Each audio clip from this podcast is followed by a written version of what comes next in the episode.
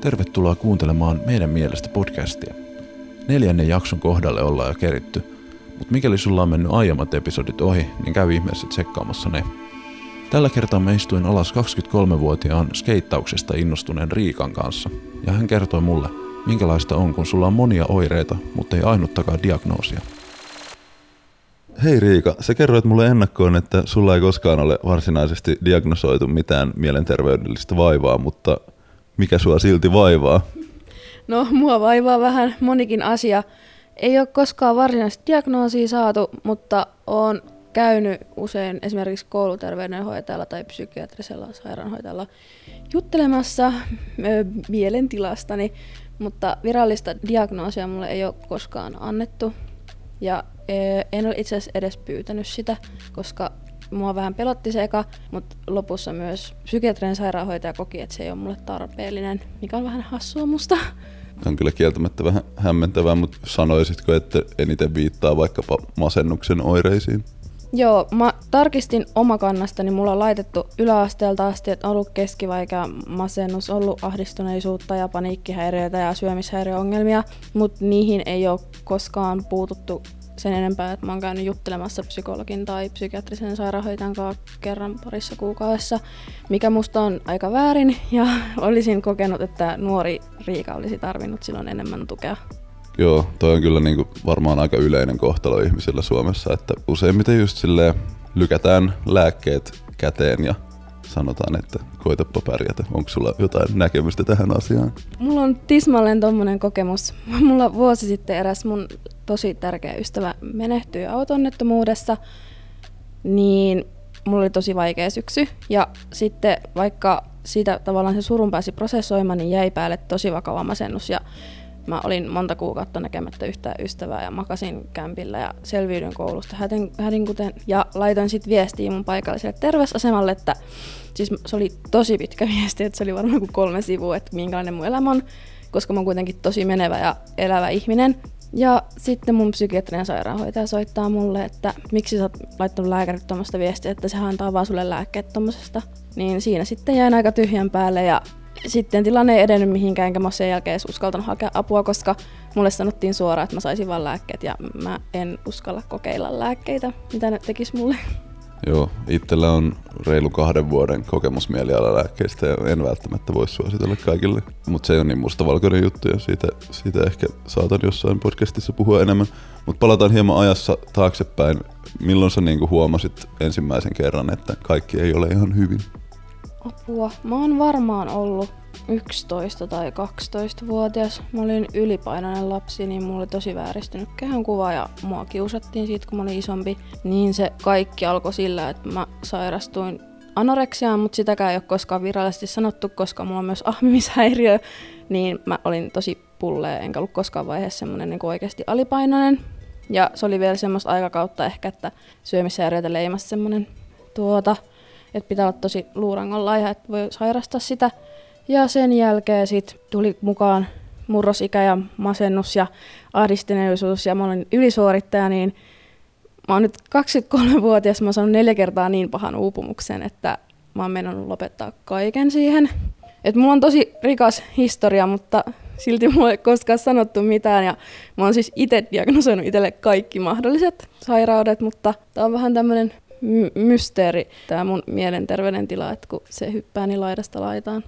Kyllähän sille lähtökohtaisesti varmaan kaikilta saataisiin revittyä jonkinlaiset diagnoosit esiin, koska yhteiskuntamme on sairas. Miten hankalaa oli niin kuin hyväksyä silleen tämä kaikki? Yläasteella ja lukiossa oli tosi vaikea ja se vaikutti mun ystävyyssuhteisiin ei niin paljon, että ne tärkeimmät ihmiset pysy lähellä ja on myös tänä päivänäkin pysynyt lähellä. Et kiitos kaikille ihanille ihmisille. Mutta parisuhteeseen se vaikutti tosi vahvasti ja mua tuli aika paljon sekoiltua. Mutta sitten nyt parikymppisenä, kun mä muutin Helsinkiin ja tuli uudestaan tämä sama vaihe päälle, että meni tosi lujaa ja olin pohjalla, niin jostakin löysin vaan semmosia niin menetelmiä, mitkä toimi mulle ja hyväksyin sen, että hei, mulla saa olla niinku oikeasti hirveitä päiviä ja se on ihan ok. Mä en tiedä, mä sain niinku semmoisen rauhan itseni kanssa 23-vuotiaana, mikä on tosi hassua, mutta mä niinku tavallaan, ehkä kun mä sanoin ääneen jossain sosiaalisessa mediassa, että hei, mulla on muuten ihan hirveä olo, niin sen jälkeen jotenkin semmoinen rauha tuli, että niin on muillakin ihmisillä ja se on ihan ok. minkälaisia niin kuin, hoitokeinoja, kun sä tuossa aiemmin äsken mainitsit, että löysit jotakin tällaisia asioita, mitkä vaikutti sun niin kuin, näkemykseen itsestäsi ja näin poispäin, niin mitä sä niin kuin, teet pitääksesi kaiken aisoissa? No, mulla oli aikaisemmin viilenä vuosina siis mun harrastus skeittaa semmoinen, mikä piti pään kasassa. Mutta jossain vaiheessa mun masennus vei sen rakkaan lajin pois, että mä en saanut itteni edes ulos rullalauankaan, niin sit kun se tavallaan, nyt mä oon saanut sen takas elämään, mutta kun oli vaihe, että mä en pystynyt edes katsoa siihen päinkään, kun oli niin rankkaa sen kanssa, niin mä tutkin internetiä, kuuntelin podcasteja ja etsin niin paljon tietoa kuin ihminen voi ja löysin rauhoittelumenetelmiä, se, että mä keskityn hengittämiseen tai maadota itteni jonkun esineen avulla tai sanon vaan ääneen itselle, puhun, että mitä tuntuu ja kirjoitin kaiken ylös, miltä musta tuntuu. Eli käytännössä kaikki itsehoitomenetelmät, mitä netistä voi löytää, niin hyödynsin parhaani mukaan. Ja koen, että ne jeesas mua aika paljon, että mä otin vaan tavallaan, kun en saanut apua mistään muualta, niin mä tajusin, että mulla on pakko ottaa itse itseään niskastakin, kun niin kuin julkinen terveydenhuolto ei auttanut mua yhtään mitenkään, niin mä en kun nähnyt muut ratkaisua, että se on musta itse sittenkin, jos mä haluan vielä niin kuin, saavuttaa jotain elämässäni.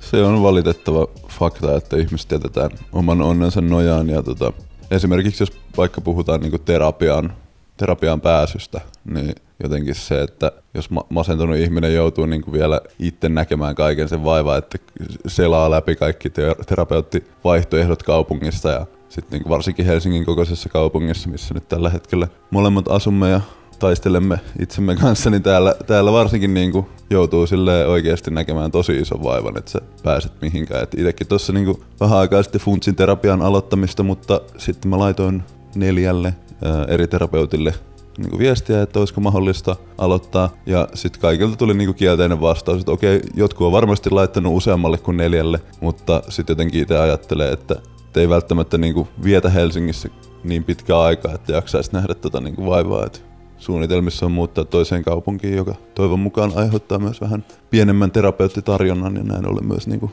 nopeamman pääsyn hoitoon, mutta minkälainen tilanne sulla on elämässä tällä hetkellä? Aika hyvä. Mulla on kiva harjoittelu.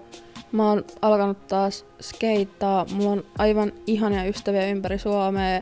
Ja asiat rullaa tosi hyvin. On tosi vaikeita päiviä. Tänään mä tulin, tämä on tosi hassu sanoa, että mun asiat rullaa hyvin, kun tänään mä tulin töissä suoraan kotiin ja sain ekan paniikkikohtauksen, kun sydäntä särke, eh, sy, niin kun tuli hirveä rintakipu, varmaan selkäkivusta johtuen. Ja mä en vieläkään saa itteeni ulos lenkille ja mulla on tosi paha ahmishäiriö päällä. Mutta mä jotenkin koen, että asiat on niinku, mä näen valoa tunnelin päässä. Mä tiedän, että mä nyt teen tällä hetkellä niinku neljää työtä ja mulla on harkka ja koulu mä tiedän, että jos mä katkaisisin näistä vaan osan pois, niin mä voisin paljon paremmin. Et nyt on kiinni ihan omasta viitsimisestä, että uskallanko mä sanoa ei. Mä halusin siihen aikaisempaan sanoa tuohon diagnoosijuttuun liittyen, että mulle ei sen takia siis annettu diagnoosia, koska mä menestyin niin hyvin koulussa ja elämässä. Et sen takia, koska mä pärjäsin töissä niin hyvin ja mä sain hyviä arvosanoja, niin ne sanoi, että ne ei koe mua sairaaksi, koska mä jaksan mennä kouluun tai töihin. Ja mä en voinut sanoa niille, että hei, se on ainoa syy, miksi mä oon oikeasti elossa enää, että mulla on joku syy, miksi mä nousen aamusta. Jos se on se, että mä menen aamuluennolle, niin se on musta ihan tarpeeksi hyvä syy. Mä haluaisin jotenkin, olisi hienoa, jos suomalaisessa yhteiskunnassa ihmiset heräisi siihen, että, että joskus niin kuin ihminen voi olla niin kuin mieleltään rikki, vaikka se hymyilisi töissä joka päivä pysty hyvin paljon samaistumaan tuohon. Itekin silleen, mulla meni niinku vuosia esimerkiksi ennen kuin mä uskalsin vaikka omille vanhemmillekaan niinku mainita yhtään mistään. Mä olin, olin käynyt niinku ammattikouluaikana koulupsykologilla varmaan reilun vuoden ennen kuin mä uskalsin niinku, niin sanotusti tulla kaapista tämän asian suhteen. Just toi jotenkin, että ihmiset aina olettaa, että ihminen, jolla on mielenterveysongelmia, vaikkapa nyt masennusta, että se on semmoinen kunnon mörökölli ja ei, niin kuin, ei, ei voi kokea sekuntiakaan iloa, mutta ei se näin ole. Minkälaisia näkemyksiä sulla on niin kuin omasta tulevaisuudesta, mitä sä haluat saavuttaa tai ylipäätään ke- kerro vähän niin kuin tulevaisuuden näkymistä? Mulla on tosi positiiviset tulevaisuuden näkymät. Musta tuntuu, että mä oon päässyt kaikista pahimman yli ja kun mä huomasin, että mulla on ympärillä ihmisiä, jotka välittää ja mä oon aika hyvä tyyppi loppuunsa välillä, niin mä, mulla on tosi kunnianhimoiset tavoitteet mun oma suhteen. Et välillä mä, inno, mä hyppään asioihin täysin ja mun saattaa koko muu maailma sumentua ympäriltä, niin mulla on tällä hetkellä mun koulun ja uran suhteen, että se on mulle tärkein asia ja mä vaan ootan sitä, että mä valmistun pääsen reissa ympäri maailmaa. Et mä oon vähän haaveilija tyyppi, että mulla on vähän utopistisia toiveita, mutta se on se, mikä pitää sen liekin yllä.